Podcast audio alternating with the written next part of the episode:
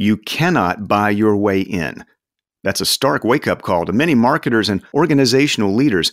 It comes from one of the most influential and experienced marketing voices anywhere. Our guest says that the changes happening in marketing and sales today are more than some trend. This is actually a rebellion, and he has written yet another best selling book on what we need to do about it. It's Mark Schaefer on the Manage Your Message podcast. Welcome to the Manage Your Message podcast, where professionals come for ideas and inspiration to grow. By talking about their businesses more effectively and getting lots of other people to do the same. Here is your host, consultant, professional speaker, and author, Jim Carr.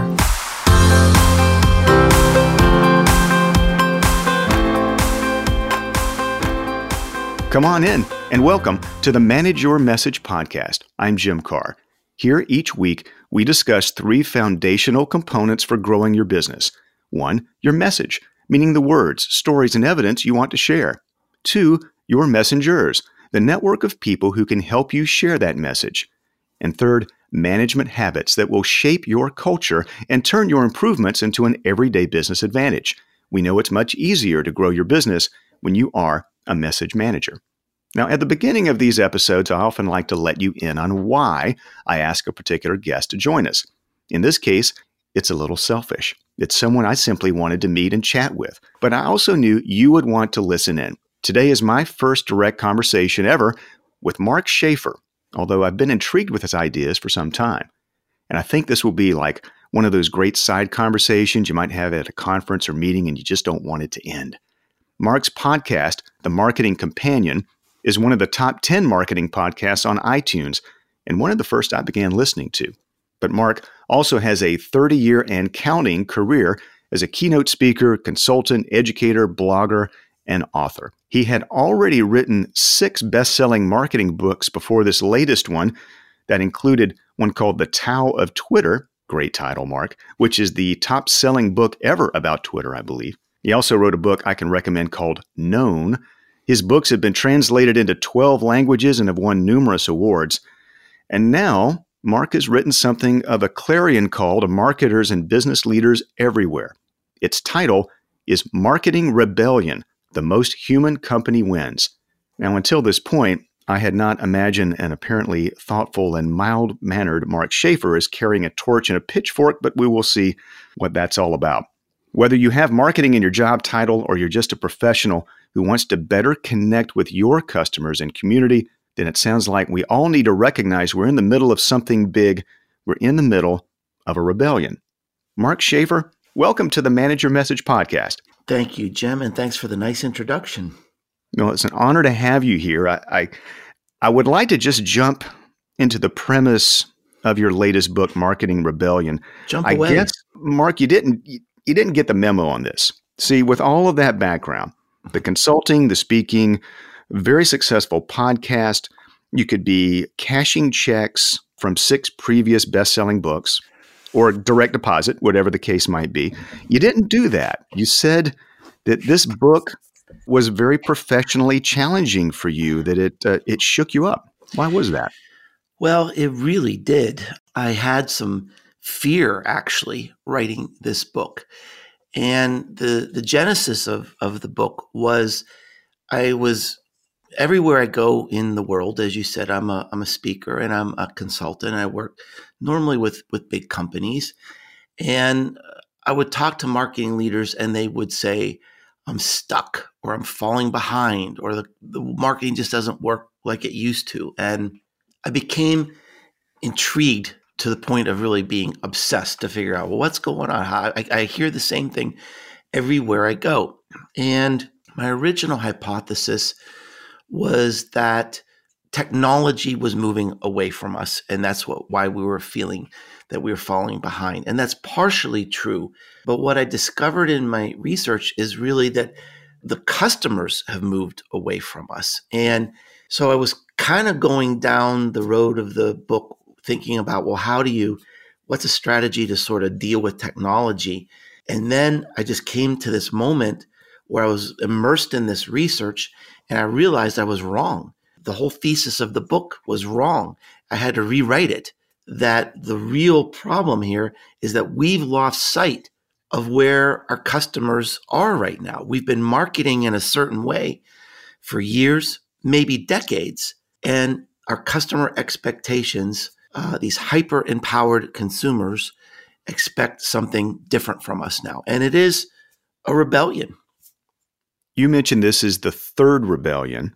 And maybe you can talk a little bit about through the history of advertising, through marketing communications, persuasive communications in business, of where these first two have come from and how the third one is playing out here.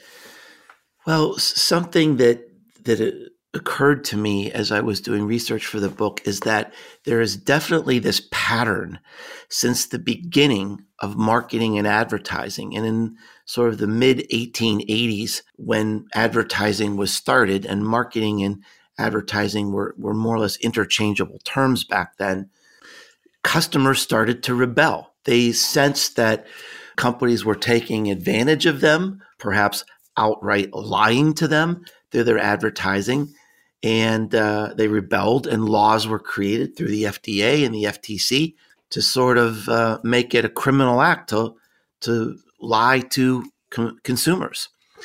And then the, the, second real rebellion was at the dawn of the internet age, and uh, when I started in business in the '80s.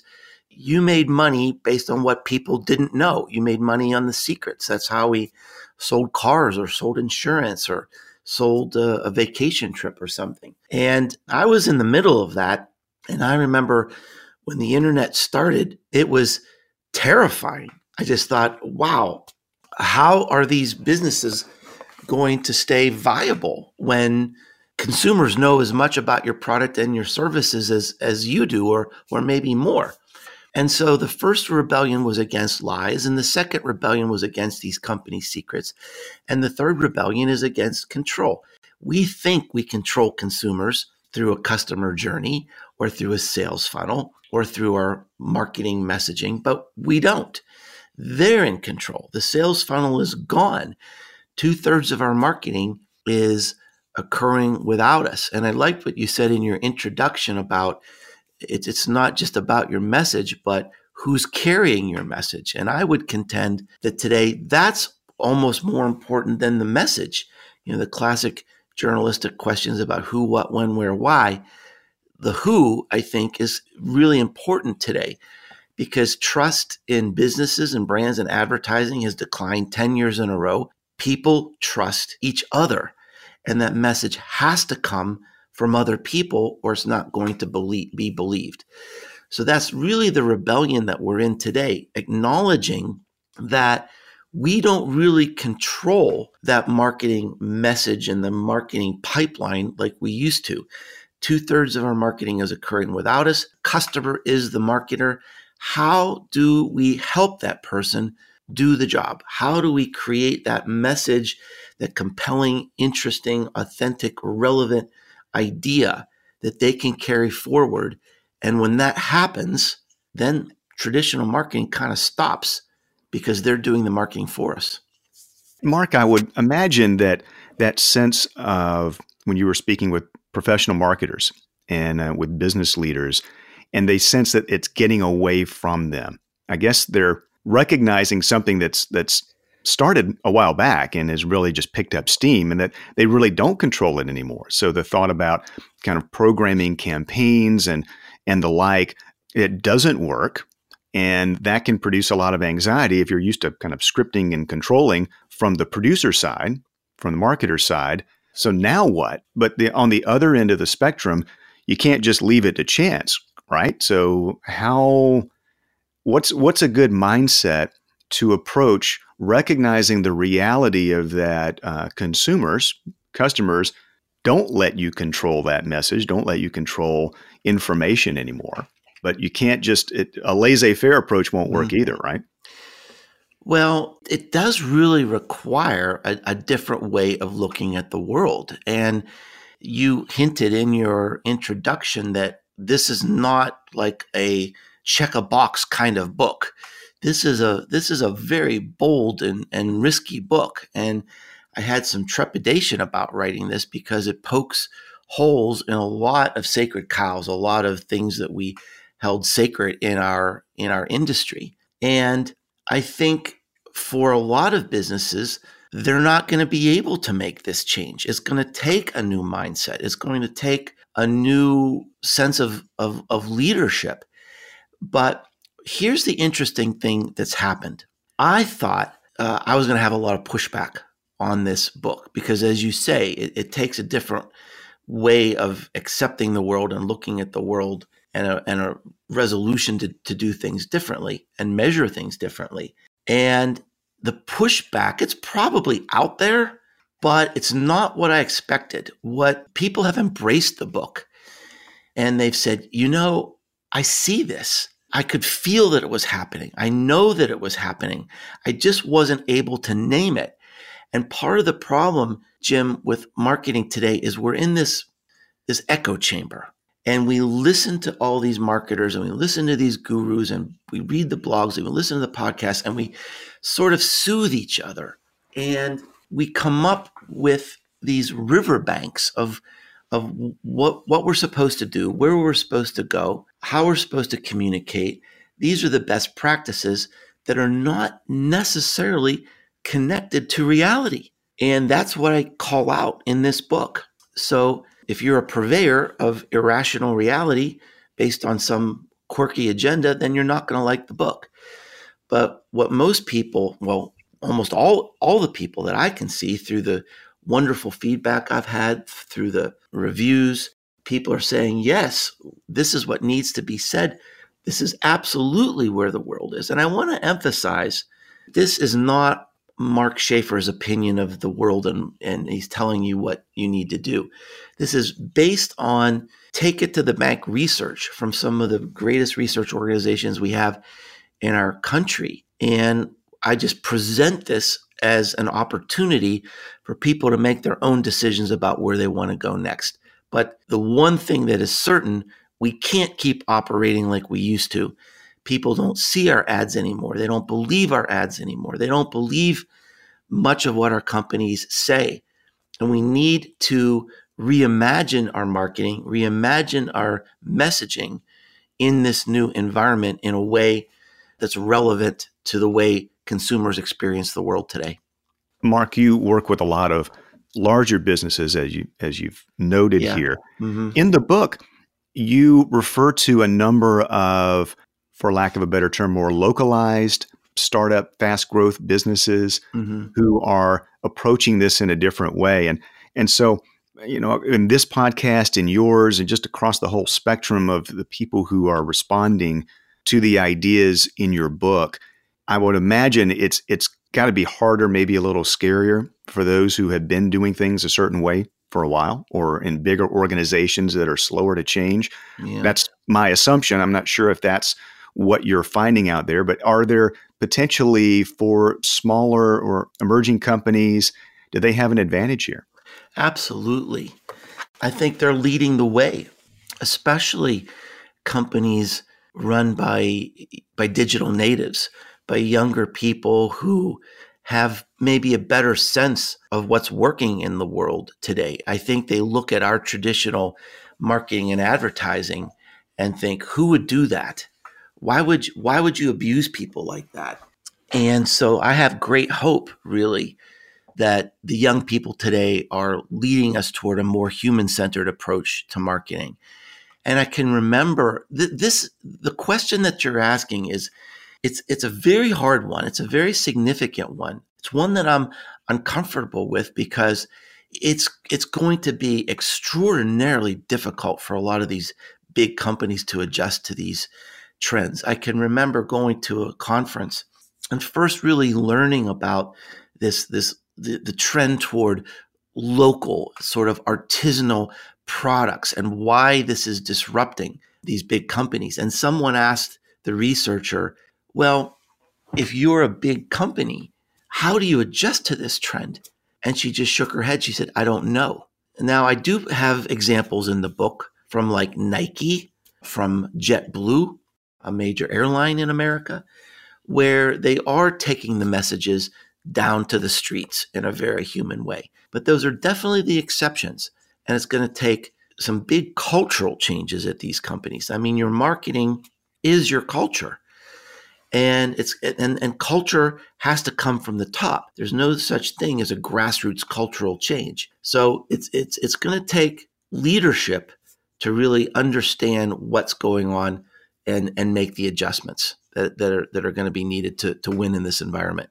When you speak about the most human company wins and a, a more human centric approach to to your customers and to your communities. Mm-hmm. And there's some boundaries here, certainly some overlap, but when we think about human, but also social. In social media, there was a, a line in the book. I'm not, I can't remember exactly where uh, I remember it in your book, Mark, but it was when social media kind of descended into social media marketing. Mm. so maybe maybe the social part and the engineering part uh, detracted from the the human element. Can you talk a little bit about where social media and social media connection can help? And you you talked about digital natives and and effective use of the different communication channels, but are there some areas where you see it as, going astray? Well, it's it's really uh, sad to see. I count myself lucky that I was uh, working in the field at the beginning of, of social media. And I could see in the early days when companies saw this amazing opportunity to really connect with consumers in a personal way to really build this emotional connection, this relationship. And they they really tried. And then companies sort of you know do what they always do. They try to make it easier. They try to make it faster. They try to lower the cost. They try to automate it. And they've taken the human voice out of social media. They've taken the social out of social media. And for almost every company out there, social media is just checking a box. I think instinctively as human beings, we can see what works on social media. We know what we like on social media, which is a real human creating a real conversation, but almost no company is is really doing that. Point out in the book there was this uh, remarkable seminal book called The Cluetrain Manifesto, written in 1999 that accurately predicted the marketplace that we're in right now where the customers are the marketers, customers are the marketplaces. And they said, markets are conversations. The customers are going to take over. All the buying and selling is really going to happen over these social media conversations. And they also predicted that the smartest companies would join those conversations. And they really haven't. And that's part of the gap I'm pointing out in the book that people still want that they want to be part of their favorite companies. They want to be acknowledged by their favorite companies. And I get into some pretty deep and provocative ideas in the book talking about how companies need to reassess how they're connecting to companies cu- customers based on constant human truths like belonging, like being acknowledged, like being loved, protecting self-interests and it took a lot of work to figure out do companies play a role in this in human lives? And I found out that they do, and it is happening. And that's sort of the relevance we need to bring to our marketing today. People want to be connected to your company in an emotional way. That's why trust has been in decline because there hasn't been emotion connected between our customers and our companies. It's all been 25 cents off or lemon scented or you know 12% more now or something like that that doesn't create loyalty interesting and you speak about trustworthiness belonging connection these are all huge ideas part of the human condition mm. and our very own uh, social nature mm-hmm. i know mm-hmm. you've spoken even though mark you've been way ahead on, on a lot of these areas like twitter and and um, and just and podcasting and, and, and a lot of things that we would think of as tools. And yet I look at your work and your approach, and you've even stated yourself, you're going back to some very fundamental notions, things you studied in uh, in school and things that you've read long ago is the intersection of psychology and anthropology and sociology. Mm-hmm. And so, to I would guess to a grand grand degree that there is in society as a lot of institutions as as family bonds um, are less strong uh, and less common. Uh, for example, there's mm-hmm. more disconnect.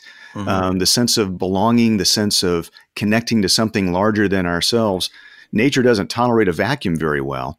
And so companies, I guess, can play a larger role if they'll recognize where they can fit and in a very empathetic way begin to, to help play that role to some degree or am I, am I overstating the case no, here or no, I mean, do you think it really finding in, in a much more as you say human way yeah. of what is lacking and what is possible in our uh, in our society today allow me to be a corporate a, a crass corporate pig dog for one moment and point out that we have a belonging crisis in our world which is also a business opportunity.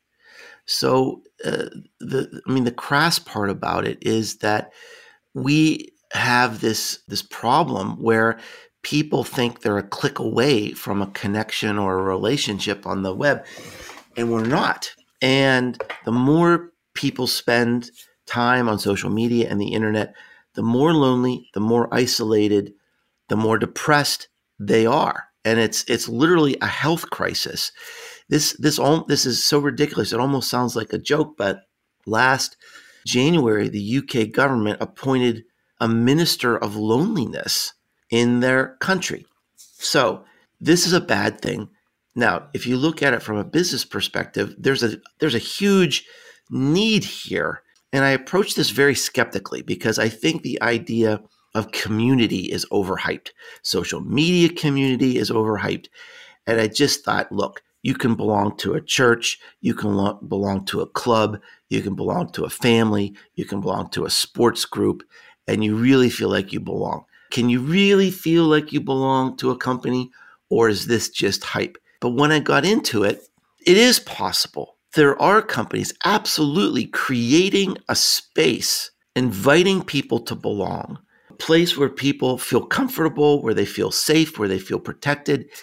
And it is making a change in their lives and, it, and is, is creating an extraordinary amount of loyalty to the company and to the products in a world where loyalty is going away.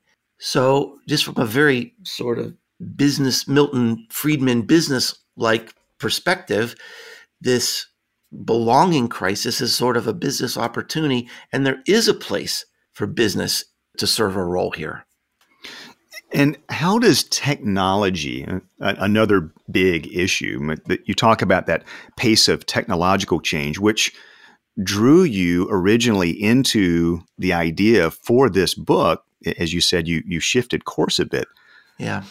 But you had this rather sobering line that I underlined uh, which I, is, is absolutely true. You said, "quote Today is the slowest day of technological change you will ever witness." quote. So it it only moves faster tomorrow and the day after and the day after. And you've also pointed out, as as I would say uh, as well, uh, the, the, new tech won't matter if the strategy behind it is uh, is wrong. So, is there a, for lack of a better term, a sweet spot when you think of technology automation, the things that can make can make you a click away, can help you to find out more about your customers, that can make it easier for customers to find out about you. Is there a proper role that you see going forward without it becoming just a, a, a poor substitute?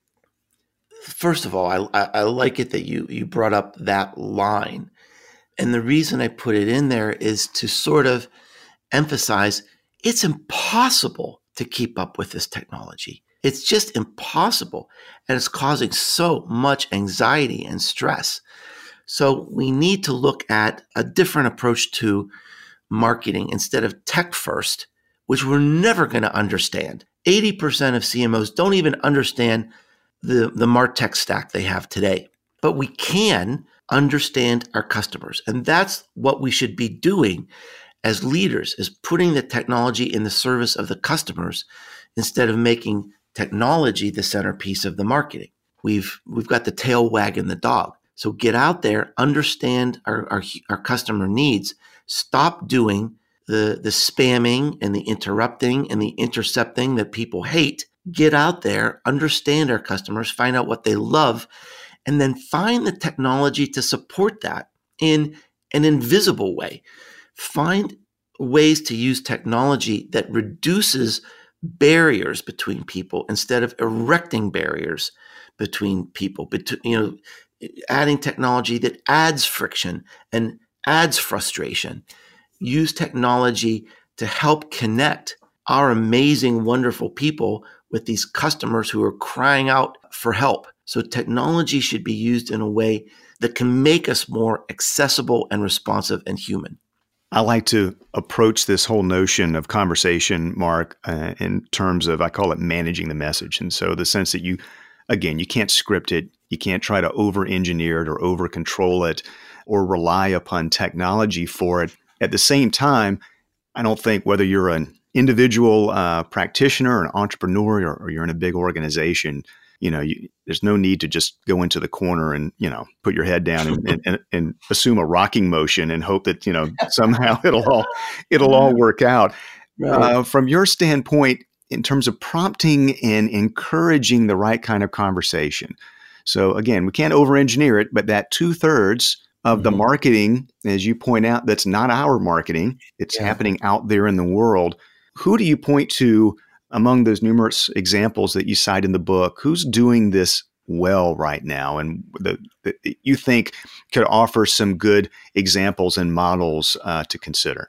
Well, there there are lots of examples in the book. One of my favorites is Yeti, the the the cooler company, because it's just so darn unexpected.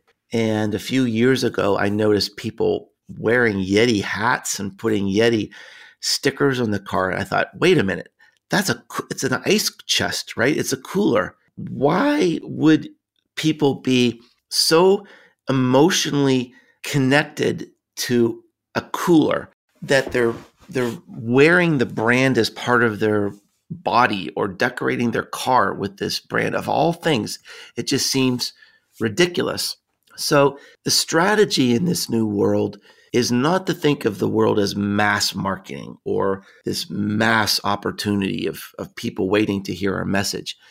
Through technology, consumers have the ability to self organize into like minded islands.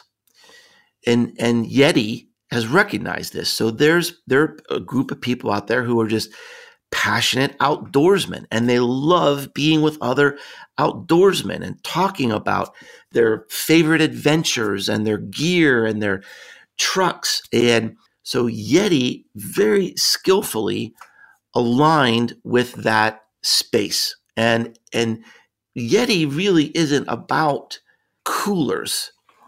It's about the the self-selected island of outdoors of outdoors ad- adventurers. And so everything about that cooler has something to do with an outdoor adventure. You can stand on it at your favorite fishing place. It won't scratch the bottom of your boat. If something breaks, you can get replaceable parts. That you know, they, a bear can't open this in the outdoors. And so it became part of the outdoor narrative instead of a cooler that's twelve ninety nine they're selling their coolers for $450. They recently introduced a cooler that's over $1,000 for an ice cooler. So I love what they did here. The company was built with no advertising at all. Now, I think they are doing a little advertising now, but in the first decade that this company rolled uh, its products out, it was all carrying stories forward through more or less outdoor influencers. These would be guides, fishing guides, and hunting guides, and, and hiking guides. And they would give out their gear and they would, you know, you talked about, well, if you're an executive, do you just sit in a corner and, and, and rock because you're depressed because the customers carry the for message forward today? No, you've got to create those stories that are relevant and interesting and authentic and repeatable that these customers can remember and, and be excited about and say, look, these people are part of our island. They belong here. We need to support them because they're our friends. They're creating new value in our lives, and I believe in them. I believe in what they stand for. I mean, if you think of the power of a sticker, you know, I, I, I talked about in the book, I, I use this as a sign of companies that really make you feel like you belong. If you have enough emotional connection to a company where you're willing to put a sticker on a laptop or on the, the bumper of your truck or on a window or where it is a shirt, you're saying, I believe in this company so much. They're part of who I am. They are not going to let me down. That's better than any advertising you could ever create. And it doesn't come from manipulation. It doesn't come from advertising. It's saying, I stand for what you stand for. I know asking you to be loyal to me is a, is a lot. So I'm going to show you I'm loyal to you first by creating a product, by, by creating a service, by creating a community and a place to belong that shows you where we stand. And those people that are behind the Yeti coolers, the brothers who started that, they're Texas outdoorsmen. They love the outdoors. They, they, they live it and they breathe it in everything they do, in everything they say. They're 100% congruent. And that's great marketing today. And uh, as you had said, they had a very good sense all along of who their people are and how yeah, they can serve them and the you language. Can't fake it. You can't fake it. They are those people. It. They're on the island. Yep. And they had they had a I guess a design difference for the coolers. It's kind of this double walled mm-hmm. deal that gave it stability. There's a story. I, I, think I remember the story. That they wanted to create cooler that a bear couldn't get into, mm-hmm. and and so that's something that is both true and it's easy to remember mm-hmm. and is easy to share. And and so I think those are the characteristics if you're thinking of how can you for lack of a better term feed the system, right? How can you create shareable, interesting, relevant, true stories? Yeah. Then that that would seem to be the place to start. And I'll I'll say, Mark, um, given what you just uh, mentioned here, uh, we are not offering thousand dollar Yeti coolers to guests of the Manage Your Message podcast. We'll uh, we'll have our best people look into that. But the um, but if you look at say their single, uh, they're just beverage containers. Yes, it's a thermos. Right. It's a gigantic. right. It's a giant. It's a giant thermos, and so the trick was, how do you create a narrative that people will understand that justify a $450 cooler? That's the marketing trick. But it can't come from you. It's got to come from the people who believe in you. A brand used to be what we told people, but today a brand is what people tell each other. And so it takes a different mindset to think we can't advertise our way to success. We can't buy our way in. We have to earn our way in through a narrative that's good enough and relevant enough and interesting enough that people will carry it forward for themselves. Let's have a very clever and authentic segue here. Uh, and I'd like you to talk a little bit about, about the podcast, uh, which is called The Marketing Companion. And as you were thinking here about connection and uh, human connection. And mm-hmm. I don't mm-hmm. know if you uh, strategically thought about this at the time, Mark. Uh, maybe you did of the title of your podcast. So it was not. It's not the marketing expert. It's mm-hmm. not um, marketing hacks. Is nothing like that. Mm-hmm. And you have a co-host, but but the the whole thing is the marketing companion. It's a very mm-hmm. human term. It was one of the very first podcasts that that I ever checked out. And I blame you in part for mm-hmm. the podcast listening problem that has now metastasized into me starting this podcast for myself. You and a co host, uh, Tom Webster, built something really good and impactful and, uh, and durable. Now you have a new co host. If you would uh, catch us up just a little bit on the podcast, let you brag on that a bit, and also just the, this mindset about being a companion to people who want to use marketing better today.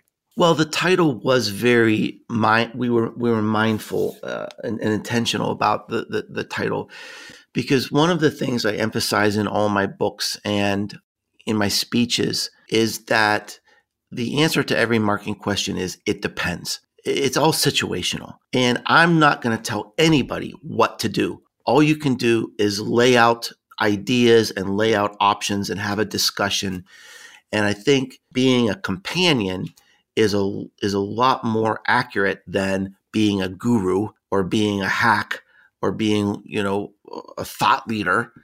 Look, that's for somebody else to decide.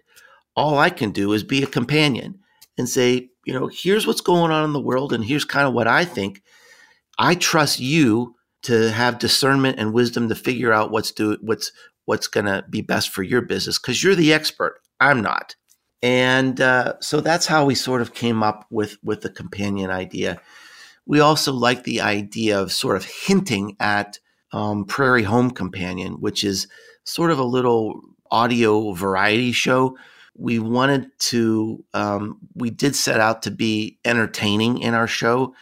We wanted to be fun. There's, we, we never have anything that's dry. It's always either provocative or or or funny, and um, it's a very entertaining show. It always it always has. I did the show with Tom for six years. Tom is a is a great great friend, like a brother to me, really. And it just got to a point where the last year and a half, he's he's really not doing a broad marketing kind of job anymore. He's become very very focused on one area around audio, uh, podcast, radio, and and smart speakers and so he was finding it more difficult to keep up. And it was time for him to move on to some other things. So he said, well, you know, let's let's let's figure it out. So I had to really do some some introspection because I know that the show is the chemistry between Tom and I. So it was a really hard decision to figure out, well, where do we go from here? But I've built a great audience on the show. I love doing the show, most important. And um, so I looked at who might be a great co host, and there really was only one logical uh, person. That's Brooke. And the reason is, is because I've been friends with Brooke for five or six years now. She's a very, very smart person. She's been writing for my blog for four years.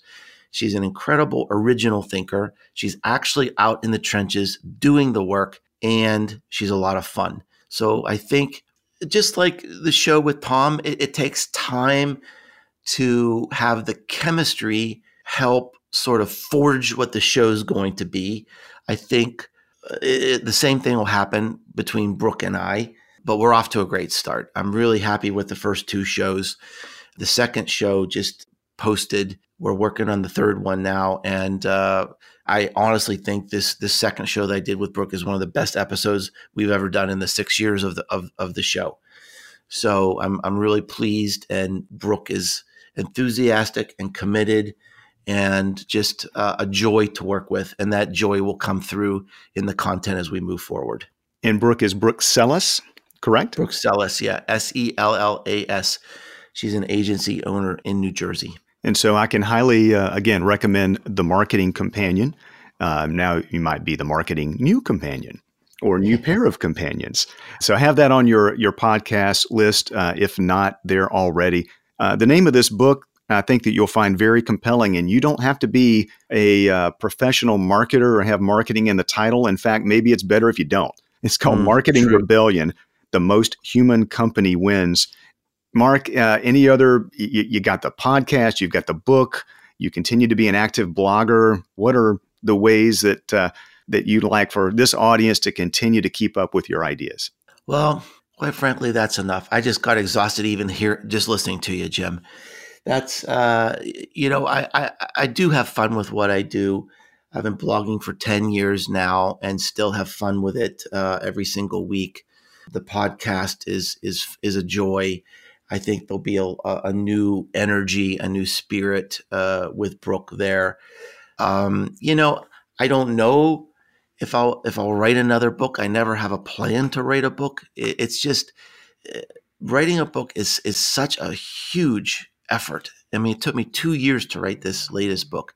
It's such a it's a family commitment because you have to sacrifice a lot to write a book like that. And so it's got to be right. It's got I've got to come up with a concept that is it's it's really solves an urgent problem for people.